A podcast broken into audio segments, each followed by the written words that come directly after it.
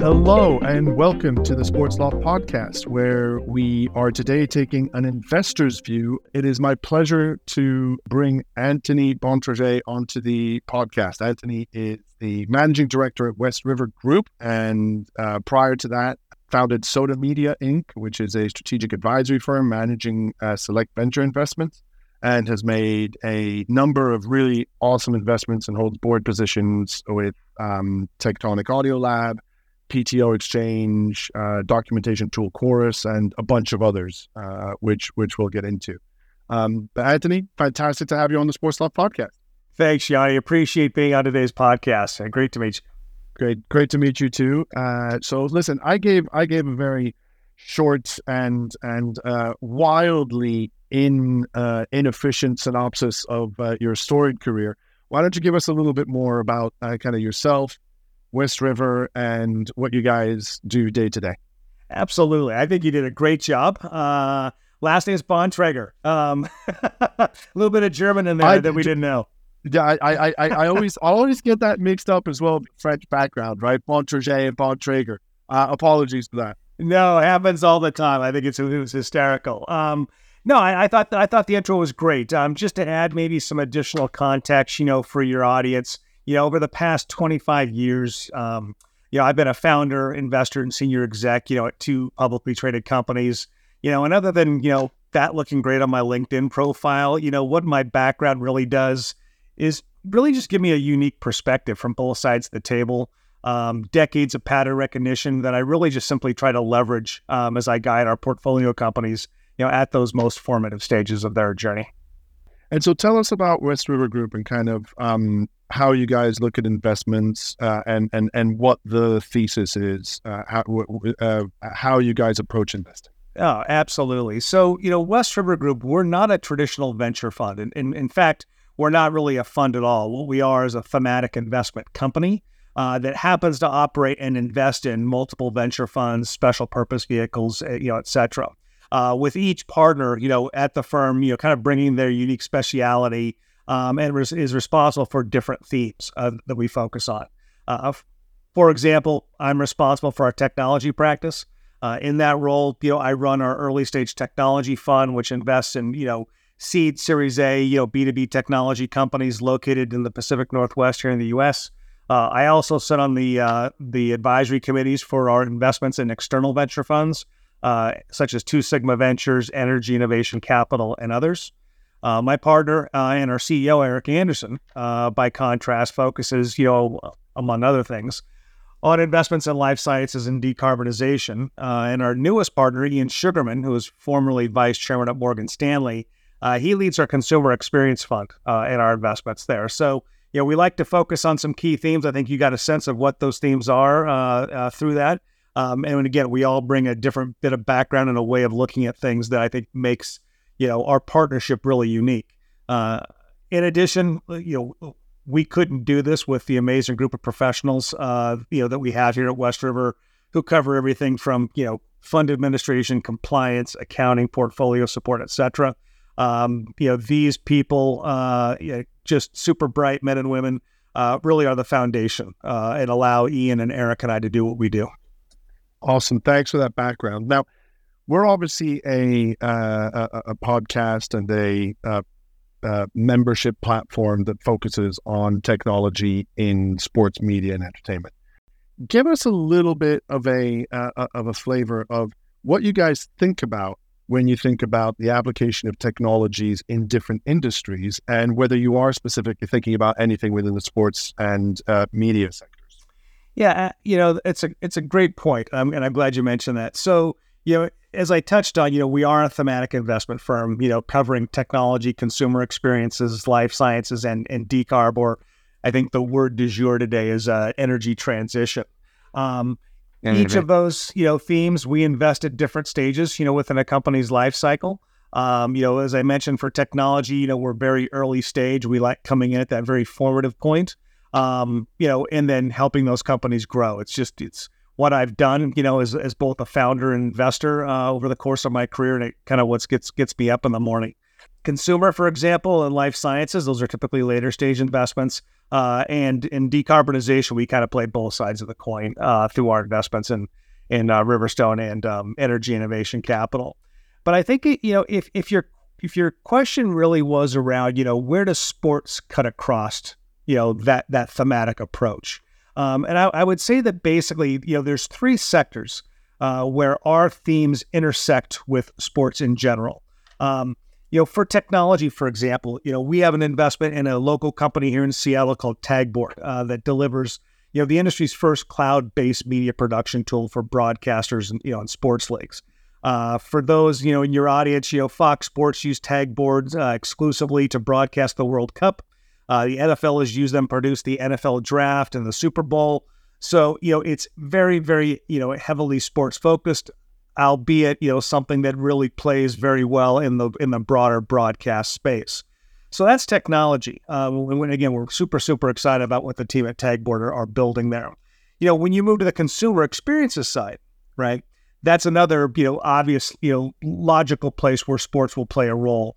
Uh, for people who don't know uh, as much about West River, we were the earliest and longest term investor in Topgolf. Uh, our our CEO Eric Anderson uh, led that investment. Gosh, you know, I think now 15 years ago, and really is the one uh, who was credited for ideating what became Topgolf today. Um, we saw that exit obviously obviously to Callaway. He's vice chairman now over at Callaway Brands. But you know, sport has always played a central role. Um, you know, in our in our experience, let's say investment theme. Uh, we have a new company in there that we've been invested with. I won't call it new, but say for the last five years, called Toca. Uh, Toca football is really what we view as the soccer, uh, the Topgolf of soccer, rather. Uh, super excited about that business. And again, it just really kind of, you know, speaks to your point that sports does play a role in a lot of things that we do.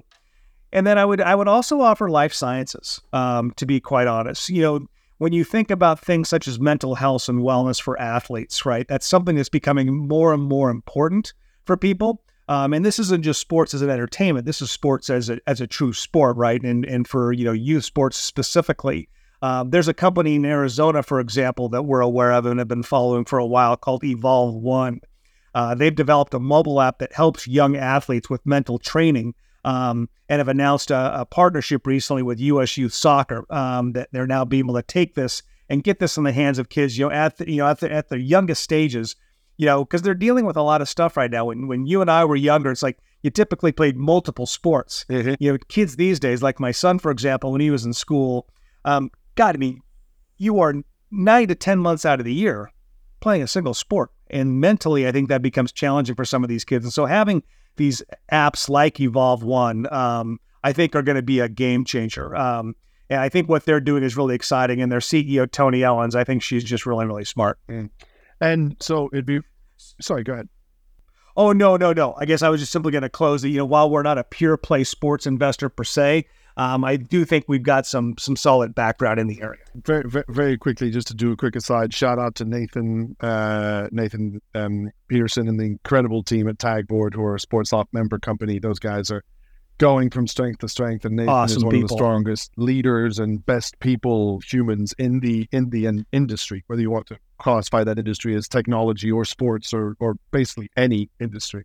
Uh, uh, but you know, fascinating to hear that that cross application. I think that's one of the really interesting things about the sports industry, which is that whilst it does anchor in the live events and kind of what drives everybody's um, uh, everybody's excitement and uh, a specific fan base's excitement. It does cut across so many different verticals and can be applied in so many different ways. So it's fascinating to hear from somebody who doesn't have a sports specific thesis about how sports can be interesting. So from that perspective, and you know, we were talking a little bit a little bit earlier. You're a huge cycling fan. Um, you know, you, you you played multiple sports when when you were younger as well how much does an investment in the sports space or sports adjacent to some of the some of the uh, um, more traditional or, or, not more traditional but sort of more involved sports funds like to say how much does that get the blood flowing is it something that might be an extra tick in the box as you're looking at something to be like oh this could be this could be fun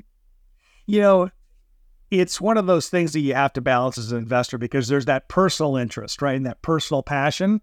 But you've always got to come back to you know what is the core thesis you know for our you know for our investment fund or vehicle if you will. Mm. you know for us on the technology side it really is very data centric you know that's kind of our horizontal thesis. Uh, the leveraging of machine learning and ai across really large data sets.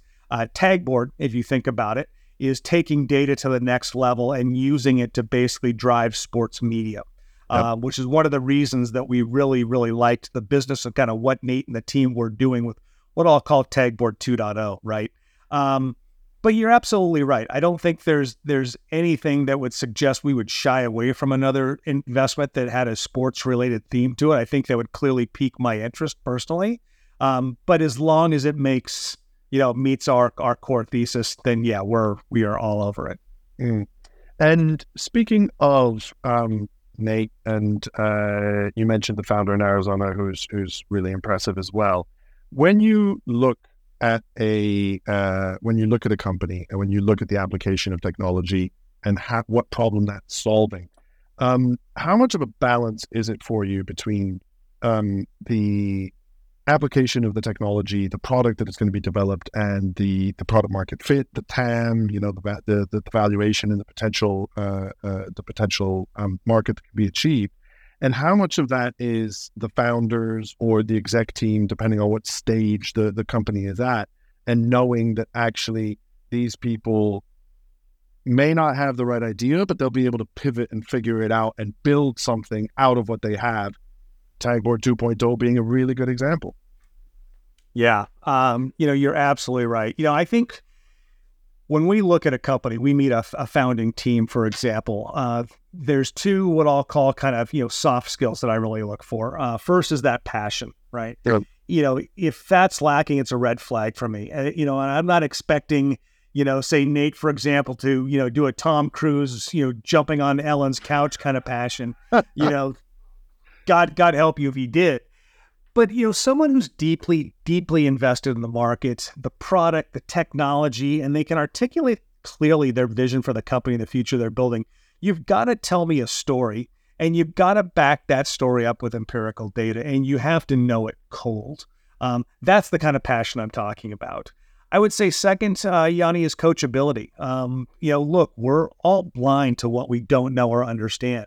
Uh, but the real winners, you know, uh, are those that recognize that fact and leverage, you know, the experience and pattern recognition that their boards can offer, you know, and are willing to listen and actually hear the advisor suggestions um, as they start to, you know, make their own decisions for, you know, for for running, you know, you know, the business. Well, um, and that's why, you know, for me, having a board um, and quote the right board uh, is so important for these companies. You know, a good board is there to be a sounding board for the CEO and the leadership team, work through problems, um, and always impressed that you know, look, you know, we're here to help. You know, really not assign blame.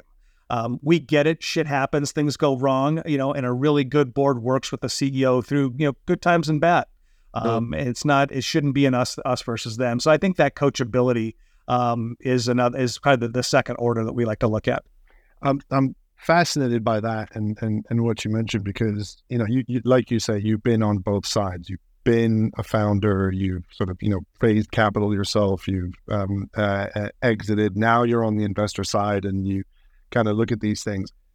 Um, if you in your current guys were to go back to yourself as an entrepreneur and as a startup founder back then what would you be what would you be telling yourself? And would you at that stage have been coachable to and amenable to those stories. I'm just curious to, for you to to play out that little role play. Absolutely not. which is why coach, which is why coachability is so high on my list. Um, just because I've been there, um, you know, yeah. and look, being a CEO is a lonely spot, right? Um, the the glory happens after you're done being CEO, right? When you can step back and say, "This is what I built. This is what I accomplished." But when you're in the captain's chair, um, it can be very lonely. And the last thing, you know, people, I mean, how do I say this? People tend to, I guess, you know, default um, to kind of digging it because they, they don't they don't want to project any kind of weakness to their board, to their teams, mm. to their investors, etc. And that is where the problems start to arise. And, and again, you know, if you can train yourself to step back and say, okay, I understand kind of where I am. I'm digging in a little bit. I need to just open up and listen and take this advice. Um, it's hard, and like I said, the winners are able to do that. Um, I know for myself, as my you know my first you know role as a CEO for my first startup, um, it wasn't always like that. Um, and you know, I had people around me, fortunately, uh, that said, "Hey, look, you know, we're not here to throw you under the bus or to trip you up. We're really here to help you grow the business because without you, um, this thing really doesn't exist. And at the end of the day, we invested in you." Um, and I think when they said that and articulated that way, that really got me to think, it's like, okay, um, we all kind of are on the same team a little bit, and uh, and it helped. It helped tremendously. Yeah, now, not every company, you know, has a has people around them like that. Um, you know, there are board members who you know do take the opposite approach and are really looking to trip people up. Uh, I think that's more of a a legacy part of the VC industry. I think by and large today, investors take a much more uh, consultative approach with their CEOs. But yeah, it was uh, it was a challenge, and so I speak from you know experience that coachability uh, you know wins the day. Mm-hmm. And so, how do you structure it within the uh, technology fund at West River? How do you structure it to make sure that you are contributing as much as possible to your portfolio companies, to your CEOs, to the founders that you're working with, having had that experience of having gone through it twice, but then also helped quite a few others mature through various stages of their own companies? Yeah, it's a great question. So, you know, we start with the fact, you know, and again, I'm speaking purely for our, our technology uh, fund, but we lead, I would say, probably 90 to 95% of our investments. Okay. Um, and so as a result, we will, we will always take a board seat. Mm-hmm. Uh, we really like being hands on investors, uh, specifically at the seed and Series A stage. You know, even if we do our B or C round, which we, we do sometimes to kind of buy down that J curve, if you will but we think that it's never a wrong time to start building, you know, real muscle memory around proper governance, right? Um, as I said earlier, right, we're all blind to certain things. And so the board's there to kind of, you know, shine some light and kind of help bring take those blinders off for you because running a company, you know, look, you're the accountant, you're the CRO, you're the, you know, technology and product marketing person. You're kind of wearing all of these all of these hats here. So you're the team maker. You take out the garbage, all of it. Exactly right. Exactly right. So you know, for us, it's you know really um, bringing in expertise. You know, so so if I sit on the board, obviously, you know, from a governance and a fin- you know a financing perspective, I certainly help out. We have within the four walls of West River Group other expertise. So we've done things where we've come in and you know for early stage companies at say the seed stage, we've re- rebuilt their entire financial model, right? and we've helped them kind of you know in, in when we do it in partnership with the companies. So we're all saying kind of off the same song sheet but it's things like that to where we can kind of impress upon them this is these are the levers for your business. This is how you need to be able to turn them to be able to kind of navigate the, the potholes that are invariably going to come up for you on this journey uh, we've helped you know them with hiring and bringing on you know chief financial officers or chief revenue officers early customer traction you know with customers like like Disney, for example, or heck, even Callaway and Topgolf, etc. So it's it's having more than just dollars to bring to bear and more than my just simple pattern recognition, but it's it's it's know-how, it's relationships, it's network, etc. Uh, that we bring to these you know these companies and these early CEOs and management teams to help them. How important is it when a founder comes to you for you that they understand the value that West River can can potentially bring? Is it? I mean, uh, I would imagine that it's obviously flattering for somebody to sit there and say, you know, we envisage that you would add value here, here, and here. We want to speak to Topgolf. We want to speak to that. Is that is that almost a prerequisite? Um, or if somebody comes in and says, "Look, I don't really know that much about West River, but they've got a killer idea," is that still something that you would be like, "Great, we can add value. Let's go." Oh yeah, a- absolutely. Um, because we're not a traditional venture fund, right? You know, you don't, you know, um, see us a lot, right? In terms of, you know, the typical stacks with the Andreessens and the Sequoias and whatnot, even though, you know, today yeah. we manage, you know, about 1.5, 1.6 billion dollars. So we're still a very large firm from an AUM perspective.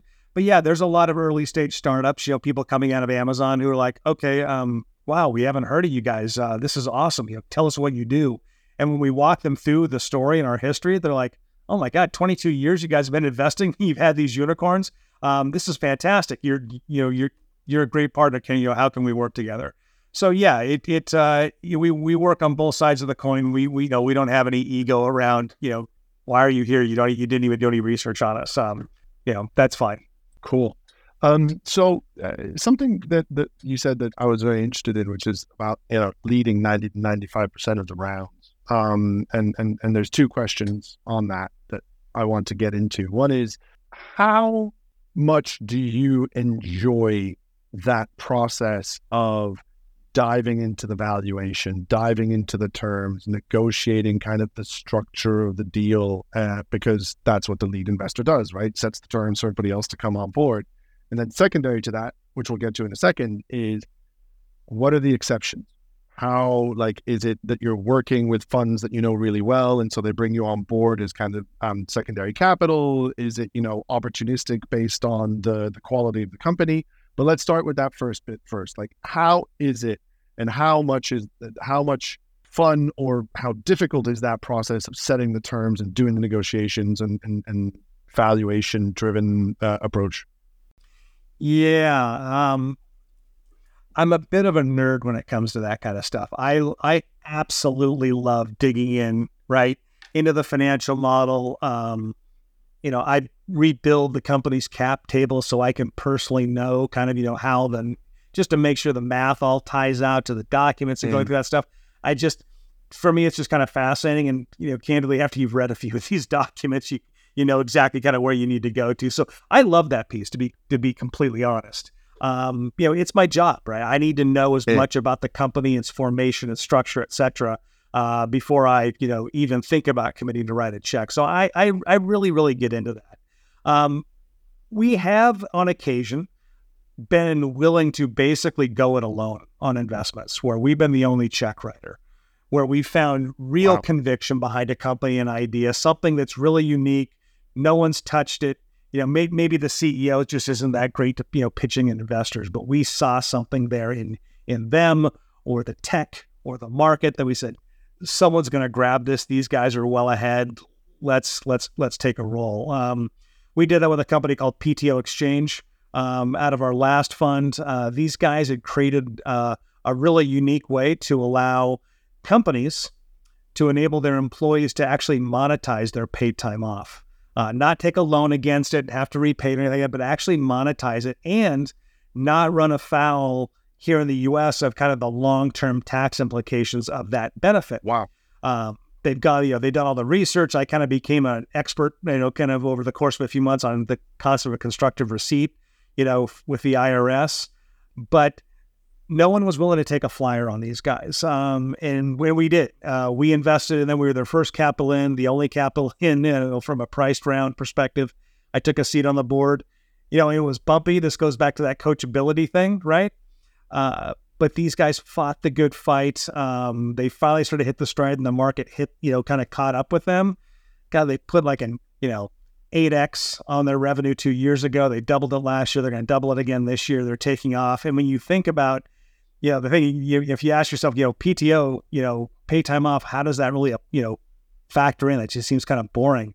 Well, in the U.S. alone, there's 64 billion dollars every year that either of paid time off value that either goes unused wow. or forfeited, right? That's value that actually belongs to you know the working American, right?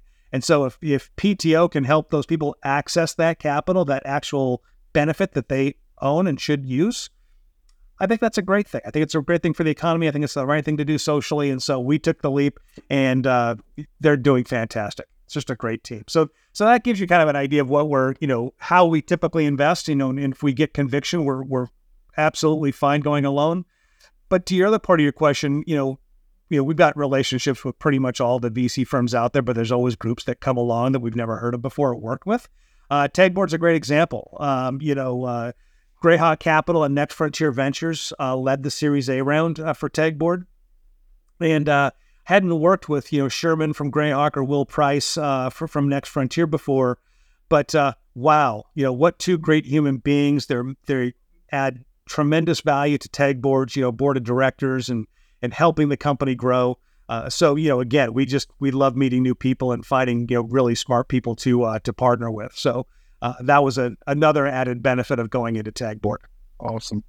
Um, so let's pivot a little bit and talk about um, the market Yeah. and kind of um, opportunities that, that that might be coming up. And let's start with this with the sports slant, and then move more generally. When when you think about, and again, conscious that sports sort of cuts across, and it's not a central thesis, but when you think about the technology applications in sport um, and the potential, where does your mind go, and what are you thinking about? Where where do you see the opportunities, and uh, and what are you looking for? You know, I think I, I mentioned this earlier, but data is such a huge part of our investment thesis, right? And I think that's going to drive sport. So let me let me unpack that for a little bit. So tagboard, as we talked about, leveraging data to basically you know you know, drive greater insights into the sport itself. You know, from and as you know, Yanni, you know, tagboard delivers all of the you know the sports texts you know that, that sit on your television screen when you when you see you know Messi you know score a goal and they show like his his history or his shot patterns, right? All of that information is is produced by tagboard. Yeah. that is all data driven, right? Historically it's basically been someone kind of you know Mhm. going to an excel spreadsheet typing into something else and then publishing it out. Tagboard you know with their live feed capabilities able to now take data real time and push it up there and keep that constantly refreshed. And so i think you know data informs kind of what they do. When you take that a little bit further right you think about just even producing you know content itself right data is also going to be in- informing that um, when you look at things such as, you know, the mental health aspect with the company Evolve One I mentioned, right? Looking at the different pattern recognition, you know, how is how is this kind of mental training and acuity driving better results on and off the field, right? And then how do you basically fine tune those pieces? So again, data for us is is kind of the oil in this whole thing. But I think there are so many vector points in terms of how it touches sports um, even from just just the actual you know figure out you know what I want to produce or what I want to create from a content perspective. I mean, I know you know you for example, you know some of the work that you've done uh, you know in the cycling industry for say the Tour of California, right? You think about all of the stats and you know the metrics that come out of cycling, whether it's watts per kilogram or whether it's speed Yeah. or cadence or you know. Um, you know, back in the you know '90s, you know how many shots of EPO did this guy do before he you know climbed Mont Ventoux, for example, right? All of that stuff is you know it, it's all data. I'm not sure we had. I'm not sure we had access to that data. I'm not sure we had access. To that data. But you, you know, you're right. When Dimension Data came in, it changed the game in terms e- of how you could talk about what was going on, how you could explain to the viewer what was happening, because it's very, very difficult to explain in real terms. For example, what a sprint train is supposed to That's right. right? And and why a sprint train works, why Mark Cavendish is behind three of his teammates, you know, how that works. And suddenly you're explaining how many joules the first guy is burning, and people are starting to get it. Oh, and it- yeah, Yeah. exactly. I, I- yeah, I think cycling is is really a, a great you know analog for for the power of data in sport, um, for all the reasons you know that, that, that we just talked about. So you know that's what really gets us excited. Um, you know, Tagboard is the first company that you know we've invested in from the technology perspective. You know, in the sports segment, it absolutely will not be the last uh, for all of the reasons that that we just chatted And- about. And so, more generally, um, you know, certainly here in the UK, uh, there's been uh, uh, there's been an interest rate shakeup. Um, you know, founders uh, founders across the board are saying that it's much more difficult to come across cash, or it's much more difficult to come across cash, uh, you know, and liquidity at the type of pricing that they're interested in having. And you know, there's there's arguments about valuations and. I've been part of conversations recently where people are just looking at something that's you know 2021 numbers. You know, you need to you need to rethink this. How is the market? How are you seeing the market? Is it putting you guys in a in a in a better position? Have you found have you found founders to be um, uh, uh, uh, despondent is the wrong word, but have you found them to be um, uh, to, to, to be losing um, enthusiasm as a result of kind of being ground down by the pressure and the and the difficulties over the past few past few months and years? What's the general flavor? So, uh, you know, that's a great question. I think I think very timely. Um, you know, the I'd say the broader innovation economy. You know, we're in the midst of what I'll call a relearning. Uh, I've actually called this in one of my uh, blog posts the kind of the Great Reset. And what I mean by that is, look, you know, the macro climate has put a lot of pressure on LPs and how they allocate capital to investment managers like me. Um, obviously, the interest rate now you got you know bank collapses, et cetera you know, that's focusing both funds and companies kind of rethink kind of what their definition of success is and, and what that path to reach it, right? Um, your point about, you know, 2020, 21 is spot on. I mean, when you think about everything that led up to that particular point in time, it was all really a, driven by vanity metrics. It was like, okay, so what, what, what kind of funky math can I come up with that's going to help me justify a higher valuation, right? I mean, I, I don't mean to be glib about that, but some of these metrics were kind of, you know, they, they truly were vanity metrics, right?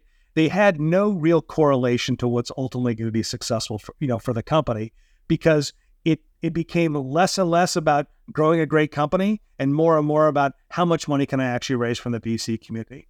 And so this relearning is is is really what I call getting back to first principles, operating and investing. From an operating perspective, CEOs are like, okay, I actually need to focus on, you know, what's my customer acquisition cost? How does that translate against my long-term value? What's that ratio? What's the payback for this expense, right? When am I going to start to see a path to where I can actually reasonably say we are on the road to profitability? you know, what's my ratio of net capital burn to kind of what I'm bringing in, you know, as, as a company. These are the things that are hugely important uh, to any business, right? They just simply have gotten forgotten or conveniently forgotten, rather, the last past, you know, 15 years. So we're seeing a reversion back to that, which I'm really, really excited about because it means now that the investors can talk, you know, kind of eye to eye now with with the founding CEO and the, and the management teams. At the same time, look, it wasn't just you know the founders that, that were this problem. It was the VC community that kind of fed into this mindset as well. Um, you know, funds not doing really any any level of diligence. You know, seeing a slide deck, meeting the team, you know, laying down a term sheet with a fat valuation. Um, those days now are largely behind us. At least you know they're getting behind us, and you're now starting to see you know investors take the time. There's, I mean, the time to term sheet now is clearly lengthening, uh, which I do not think is a bad thing necessarily. Uh, diligence is actually getting done. Uh, and there's actually a more of a focus on governance because you've seen this whole fake it till you make it thing uh, really bite people in the backside. Um, and I think we want to we want to correct, you know, for the past five, maybe ten years of this kind of, I think a little bit of silliness that I think everybody uh, across the board kind of got caught up in. So I view it as a good thing. I think to answer your question specifically, you know, we are seeing compaction, you know, on valuations. Uh, that's more prominent at the growth stage. Uh, we're not seeing it, you know, specifically for us on the tech fund. Uh, and there's two reasons for that. One, it hasn't quite translated down fully yet to the early stage. Number one. Number two, you know, we are a regionally focused fund um, for the technology sector. So we invest in early stage companies in the Pacific Northwest, uh, which is largely considered to be the cloud capital of the world. You know, we got AWS, Microsoft's Azure, Google's GCP and the exhaust from an entrepreneur perspective is just massively robust. So, um, this region has typically been known for kind of building really enduring companies, not getting caught up on the hype cycle. So we've never seen the massive explosion of pre-money values, right? Um, and I don't think you know we we necessarily will.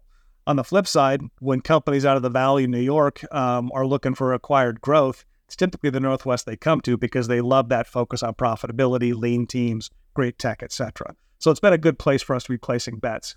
So we haven't seen that yet on the valuation side. Um, and I even think in the valley, I mean, you're seeing a little bit. Some people are kind of you know moaning a little bit, but it's not as pronounced as the growth stage.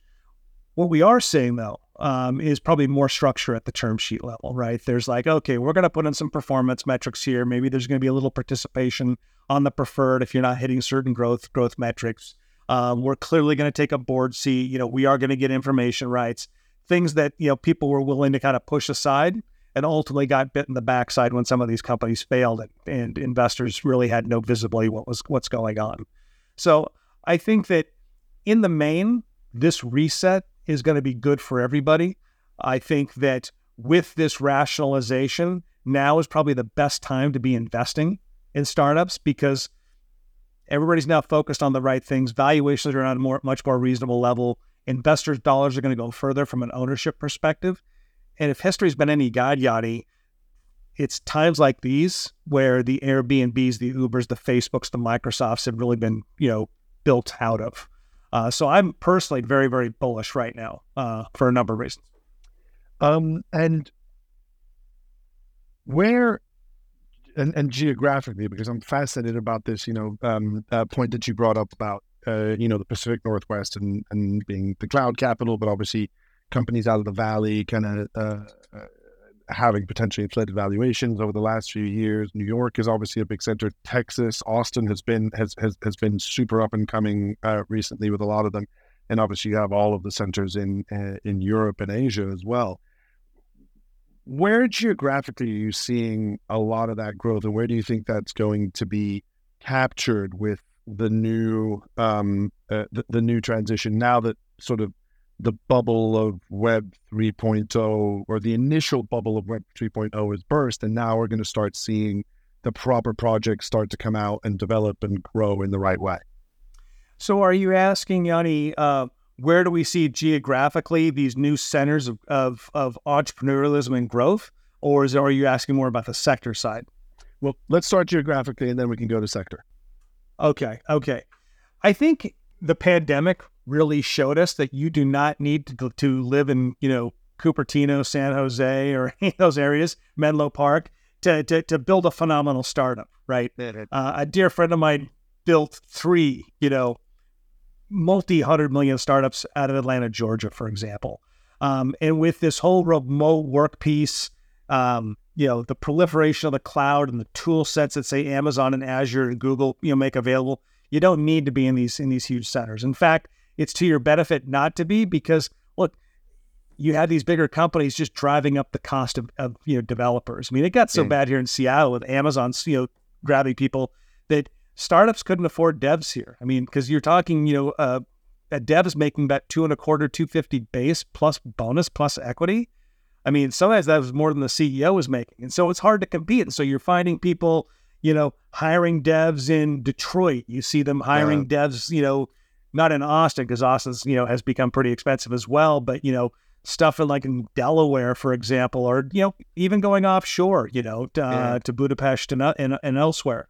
So I think I think the pandemic has shown that we're going to see probably new centers of excellence grow up. Park City, Seattle. Um, you know, it's, it's always been a we've always been a startup community and hotspot. I mean, God, we're the home of Microsoft, uh, for gosh sakes but that is really has come into its own. I would say over the last decade, um, we have that flywheel effect going in full force. But Detroit is also another very very robust area.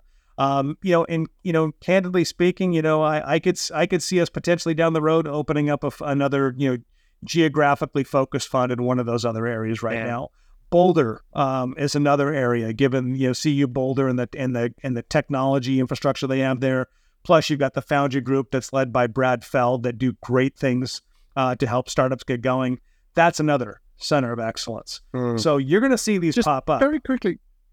Very quickly on that, on that, you know, the impact of the pandemic and people moving out. Uh, from from your perspective as as an investor, does that make deal flow more hard, more difficult because there isn't a concentration? You know, people are are, are more disparate, so it makes it slightly more difficult to find things. Is it easier because everybody's relying on technology and therefore it's inbound, or is it roughly the same? Yeah, I'd say it's roughly the same. Look, if you're a generalist VC out of the valley with no geographic, you know, constraint, kind of like the, that we have for our tech fund, you're you're kind of doing that already, right? Um, so yeah, probably more of your portfolio is going to find its way outside the valley, let's say. But you know, again, that's already part of your investment thesis. So I don't think really necessarily anything's changed. I think what's what's happening though is, is you're realizing that wow, these guys in Park City or these guys in Boulder are operating at you know a third less of the of the operational cost and hiring cost that my other portfolio companies here in the valley are doing. So we love that um, because the burn's okay. obviously lower. So I don't think it really changes anything, um, you know, for anybody. I think it opens up a lot more flexibility, and I think you're going to find much more capital efficient companies as a result. Fascinating. And then coming back to the sector, where do you see those kind of uh, opportunities and the growth uh, coming? I, I, know you mentioned data, but as it applies to the sports sports sector particularly, how do you see kind of the the um, growth and the next technology unicorns coming uh, over the next few years? Yeah, well, you know, with the advancement we've just seen, right, in artificial intelligence from GPT-3 to GPT-4, and it wouldn't shock me if GTP-5 or whatever you know number they place on it you know, happens in the next, you know, month or two, you know, at an even quicker rate. Mm-hmm. We're kind of turning Moore's laws on its head a little bit. I think that's going to drive a whole host of different things across multiple verticals. I mean, I, you know, at the foundational level, I, th- I think the AI piece, the generative AI piece, is going to get largely commoditized by the Microsofts, Google, and, and Amazons of the world. But those point solutions are going to grow fairly, fairly rapidly, and that's going to find its way into sports technology. It's going to find its way into life sciences. It's going to find itself into DeFi, etc. Um, now, where those, from a vertical perspective, where those centers of excellence start to emerge, um, I think it's I think it's to be determined right now. Um, mm. I don't think I don't think you know you can say you can point to say Park City, you know Utah, and say yeah that's that's the helm of you know if you want to be in this industry that's where you go, or if you're Boulder or you know Detroit for example. Uh, I don't think we've gotten to that point yet. I think you have a bunch of smart people who have moved for a quality of life perspective that are doing some amazing things. Um, so that that's kind of how I see it playing out. But yeah. fintech um, is going to be a big one. Obviously, security. Um, no one's really talked about it yet, right? But digital security, attack surface management things, right? That's the big fear, right? For for both companies and, and governments, right? Someone yeah. you know applies an, an artificial intelligence and can actually break the algorithms. It's it's a different world at that point. That that that's where I think the yeah. real fear is, and so um, it's we we've got a there's a lot of exciting things happening. A lot of things I think we should need to be really really cautious about. And how do you guys stay on top of those developments? How do you look for new opportunities? How do you try to find the next um, uh, the next companies that are going to break into those spaces and, and deliver the next unicorns?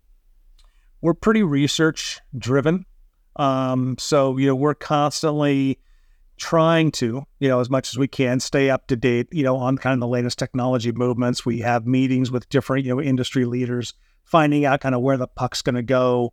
Uh, we bring together different organizations, corporations, et cetera, trying to figure out, you know, what problems they're trying to solve. Uh, so we can keep an eye out for startups, uh, which which they certainly appreciate, and we like having those relationships as well.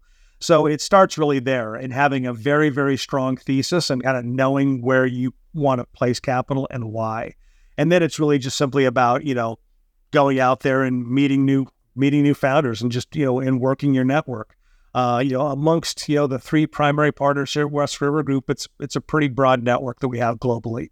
Um, you know, I've yeah. been in the Middle East, you know, three times in the last six months, um, both from you know uh, meeting new investors, um, but also meeting new new companies and startups as well, um, who are looking to break out of the out of the GCC region, expand you know into Europe and into the U.S.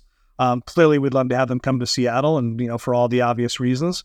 And so, meeting those companies, and it's it's just God, it's exciting, Yanni. It reminds me of Silicon Valley in the '90s.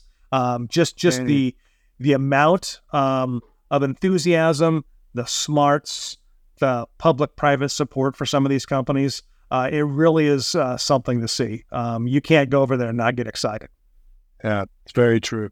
Do you ever miss being on the founding side uh, and and and being on uh, on the oh. on the money side now? Um, there are times where I'm like, God, I got this great idea. I should absolutely go do this. Um, but you know, uh, hey, look, at my age, you know, at this point, you know, I'm like, I'm I'm good where I am. And I guess to really answer that question honestly, I think the thing that I like where I'm sitting right now is that I get to see so much more as an investor than I did as a founder. I mean, look, you are focused, right? Nothing exists but your company. Tunnel vision. Yeah. Um, and you're and look that you're supposed to do that. But here I get to see so much. I get to learn so much every single day, right? I mean, that's just, you know, I love that. So I I, I, couldn't be happier where I am. Awesome. We're going to start wrapping this one up, but uh, all that remains for me is to thank our listeners for joining us. Please remember to go like and subscribe wherever you get your podcasts. Follow us on social at SportsLoft HQ and go to our website, sportsloft.co, to sign up for our newsletter. And a very, very big thank you to Anthony for joining us today. Anthony, it was fantastic to have you on the Sports Loft podcast. I hope we can do this again soon. Thank you. Absolutely, Yanni. I really appreciate uh, having our chat today. Uh, great to talk to your listeners, and thanks again for having me on. Fantastic. Well, we're looking forward to the next one again soon. And to our listeners, look forward to seeing you again soon. Sports Loft. Thank you and goodbye.